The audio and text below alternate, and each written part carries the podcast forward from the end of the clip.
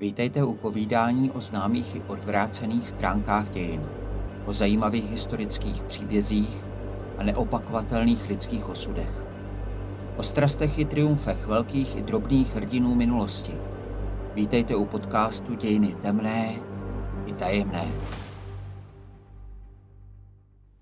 Hrůzně znějícím přízviskem Krvavá hraběnka počastovali české a slovenské dějiny hned několik šlechtičen. Nejznámější z nich je bez pochyby slavná uherská grovka Alžběta Bátoriová, ale své vlastní krvavé paní mají i Čechy a Morava. Nejméně známá a nejspíše nejnevinnější je ta moravská. Její jméno zní Amálie z Bubna Litice. Zatímco příběh o čachtické paní Alžbětě Bátoriové byl slavný už předtím, než o ní slovenský režisér Juraj Jakubisko natočil film, a ani česká krvavá paní, manželka karlštejnského purkrabího Kateřina Ležanská, není neznámá.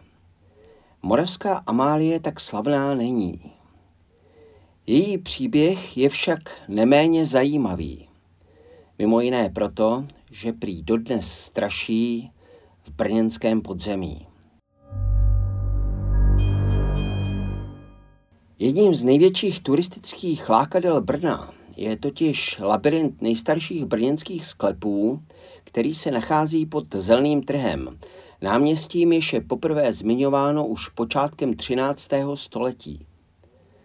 A podle knižky Brněnská strašidla spisovatele Romana Juránka se v něm vyskytuje přízrak v podobě vychrtlé stařeny s drdolem v naškrobených šatech, schrbené nemocemi do téměř pravého úhlu, jež v jedné ruce svírá hůl a v druhé má dlouhý zakrvácený nůž.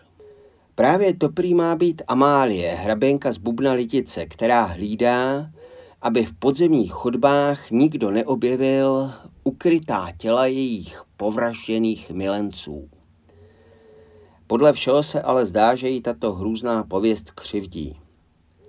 Skutečná Amálie, či podle jiných pramenů Amélia, z Bubna Litice se narodila 17. května 1809 a zemřela až 30. července 1900, tedy v úctyhodném věku přes 90 let. Kdo vlastně byla tato tajemná žena?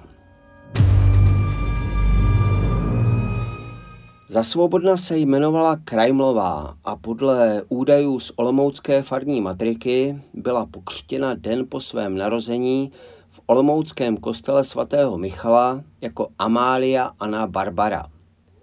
Šlo o dceru obchodníka z Olomouce France Krajmla a Barbary rozené Karasekové, která pocházela z Jindřichova Hradce v Čechách.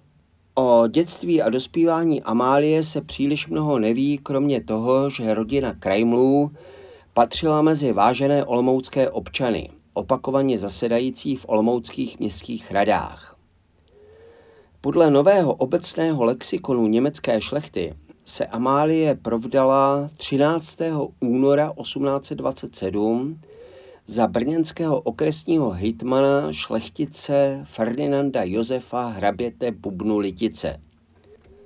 To znamená, že byla tehdy ještě velmi mladá, protože se vdávala ještě před dovršením 18 let, což v té době nebyla ani plnoletost, ta začínala až ve 24 letech. Brala si přitom o dost staršího muže, protože Ferdinandu Josefovi bylo v té době už přes 30. Svým sňatkem navíc na tehdejším společenském žebříčku významně povýšila. A možná právě to vyvolalo závist vůči ní a ta dala později vzniknout pomluvám, vedoucím až ke krvavé legendě.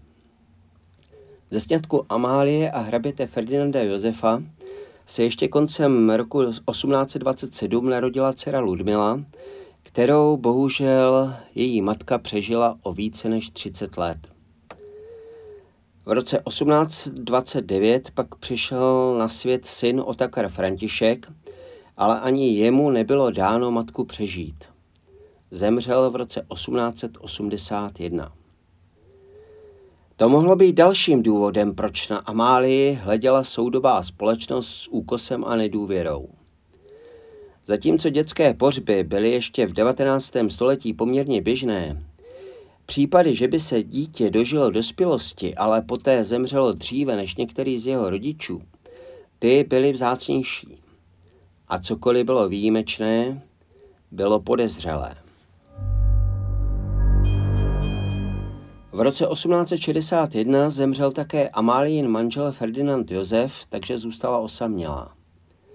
Ovdověla jen krátce po 50 a dalších 39 let prožila jako vdova. Za mladé prý byla krásnou ženou a její půvab nezmizel ani s přibývajícími léty, kdy jej navíc doplnil šlechtický titul a majetek. O potenciální milence tedy zřejmě neměla nouzy. A to byl třetí a zřejmě nejzásadnější důvod k pomlouvačným klevetám, již začaly provázet její život. Podle pověstí se za krásnou hraběnkou otáčelo mnoho mužů a nezůstalo jen u toho. Když ovšem zjistila, že si ji nějaký milenec nenašel kvůli kráse a chytrosti, ale jen pro peníze, tak ho po večeři uspala a zatáhla do podzemí, kde se ho zbavila. Přetlumočil před časem podstatu pověsti o krvavé hraběnce brněnský průvodce Vlastimil Čada. Podle této pověsti bloudí duch hraběnky v naškrobených šatech podzemím, občas se chraplavě zasměje a švihne ostrým nožem do tmy. Pak chvíli poklepává holí po zdupané hlíně a ujišťuje se, že ostatky mužů, které jsem Amálie zakopala, jsou v pořádku ukryté. K rozšíření této pověsti přispělo jednak to, že hraběnka v jednom z domů na zeleném trhu opravdu žila. Podle různých pramenů šlo o dům s číslem popisným buď 13 nebo 14. Jednak to, že v podzemí se našel zvláštní útvar ve zdi, připomínající skamenělý lidský zadek. Lidská představivost si k tomuto zvláštnímu kameni snadno přimyslela legendu, že jde o zadek jednoho z amálijných milenců, jehož prý hraběnka špatně omámila, takže se probudil ještě předtím, než ho stačila v podzemí podříznout. Když se probral, pochopil, co mu hrozí a začal utíkat, ale uvízl ve zdi. Žádný archeologický ani písemný nález však tuto pověru nepotvrzuje. Pověst o krvavé hraběnce tak zřejmě zůstane i nadále, jen dráždivým lákadlem pro návštěvníky podzemí. U dalšího dílu podcastu Dějiny temné i tajemné se těší naslyšenou Jaroslav Krutka.